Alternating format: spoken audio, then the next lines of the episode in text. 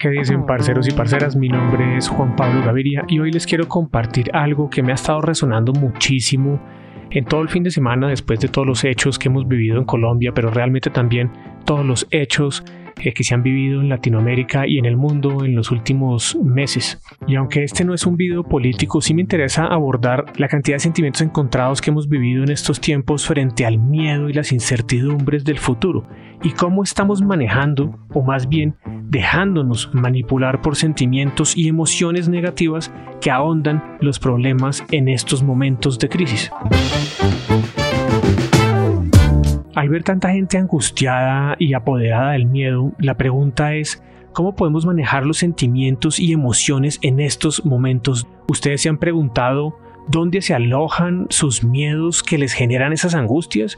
¿En qué parte del cerebro están y les hacen sentir pánico cuando existe la posibilidad de que se vuelvan reales? También me pregunto y les pregunto, ¿quién es el responsable del pánico? ¿Quién lo genera o quién lo siente y lo sufre?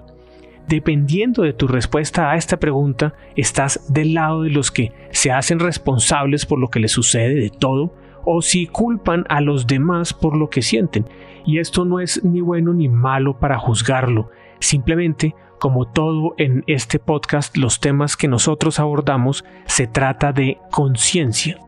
El problema es que en momentos de pánico se pierde la conciencia y solo se actúa desde el inconsciente colectivo que está lleno de creencias fundadas por los líderes que seguimos.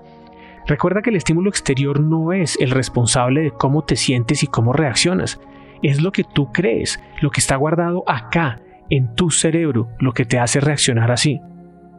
Al ver las reacciones negativas y llenas de miedo frente a la incertidumbre que trae el futuro, sigo convencido que el problema de la humanidad no son nuestros líderes que nos manipulan esos miedos, somos nosotros que no sabemos cómo reaccionar frente a los estímulos exteriores y nos comemos el anzuelo del miedo y ese miedo nos llena de odio o de incertidumbre. Y resulta que lo opuesto al miedo no es la valentía. La valentía es sobreponerse al miedo, pero no lo combate, no lo cambia. Lo opuesto al miedo, como ya lo hemos hablado varias veces en este podcast, es el amor. Y todas nuestras acciones, o más bien reacciones, vienen de uno de los dos lados, del amor o del miedo. Y yo prefiero ponerme de la orilla de la empatía, sentimiento que construye y viene del amor. Lo siguiente que les voy a compartir no es esoterismo, es física cuántica, ha sido comprobado por los físicos y ya entenderán el contexto de por qué estoy abordando esto en este podcast. Uno, está claro que todo el universo está hecho de átomos, también que los átomos son 99.9% energía. Por lo tanto, nosotros somos energía que vibra según nuestras creencias. Cuando vibramos en miedo y odios, esa será la misma que nos va a llegar de regreso y de esa forma nos vamos a sentir. Dependiendo de cómo está vibrando nuestra energía, nos sentimos bien o mal, sentimientos que construyen o que destruyen. En este momento el mundo, aunque está cambiando, está vibrando en altos niveles de odio, de miedo, de división, de molestarnos con todos los que creen y piensan diferente a nosotros.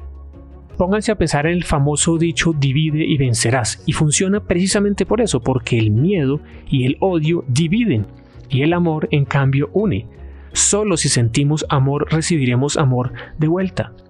Y claro, en momentos como estos la pregunta es, ¿cómo puedo sentir amor cuando hay hechos de violencia tan marcados como por ejemplo policías que agreden a manifestantes o manifestantes que agreden también a la policía? Y ahí es donde entra la empatía. La empatía de verdad, la que viene del amor, la que se siente por todos sin distinción alguna.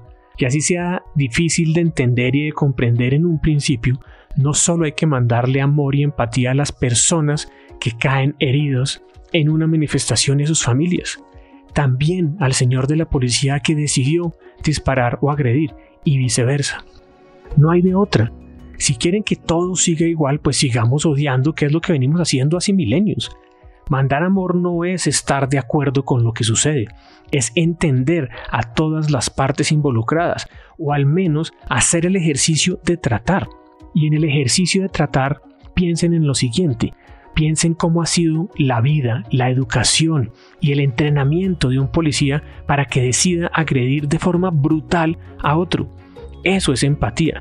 Piensen cuál ha sido la educación y oportunidades para que una persona decida ser un vándalo y agreda brutalmente a un policía o rompa todo lo que se encuentra en su camino.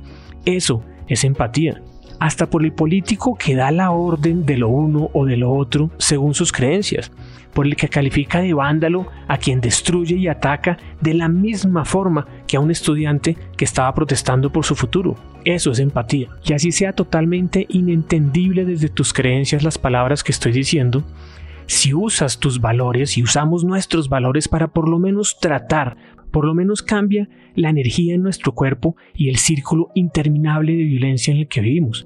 Y esos valores pueden ser lo único que nos une a los que pensamos diferente, porque claramente nuestras creencias no nos van a unir. Pensar diferente es normal.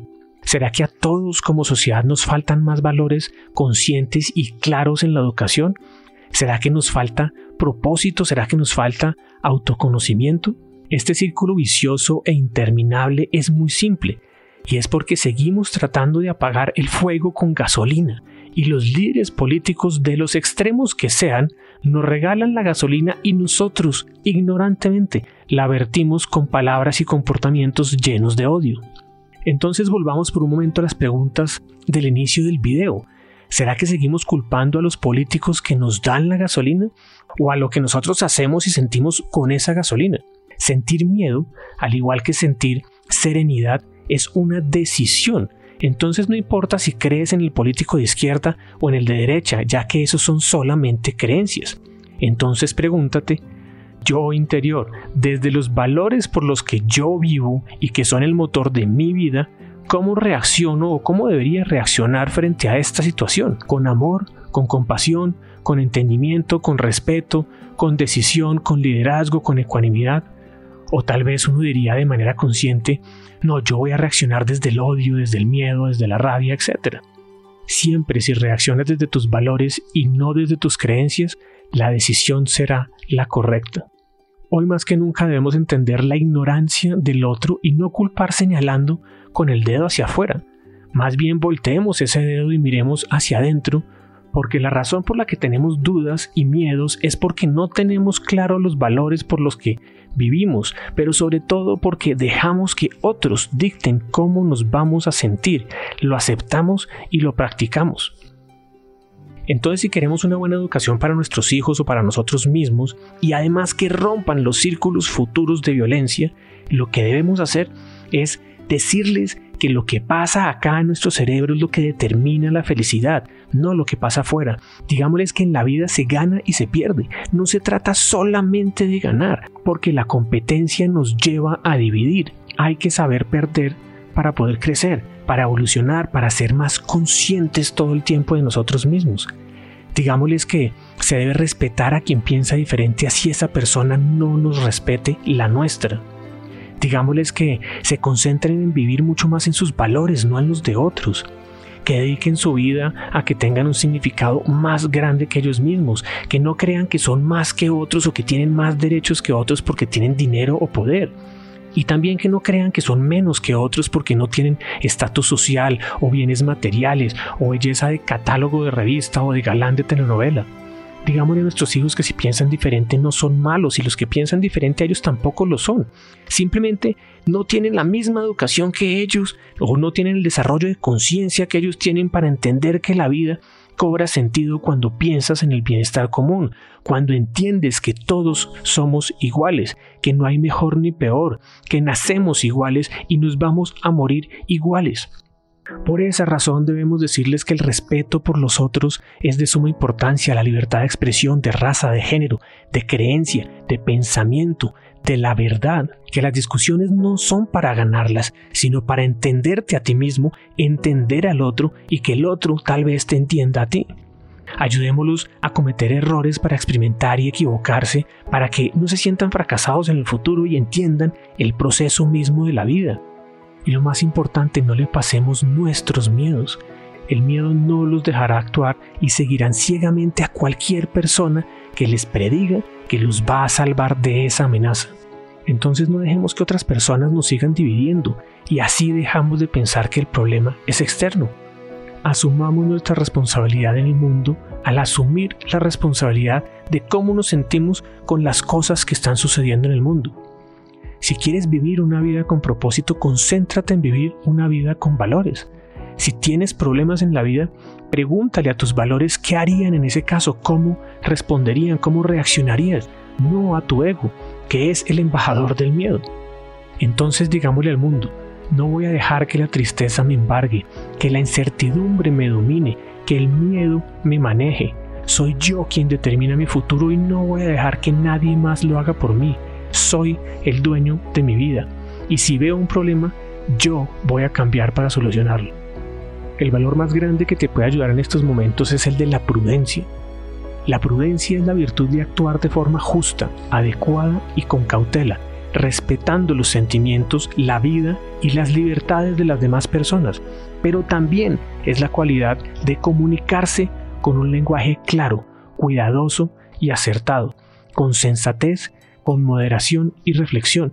La prudencia implica respeto y el respeto verdadero se da sin esperar nada a cambio.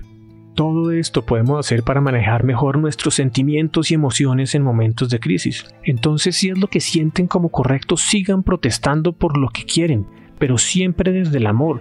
Y si alguien piensa diferente, pues no los odien.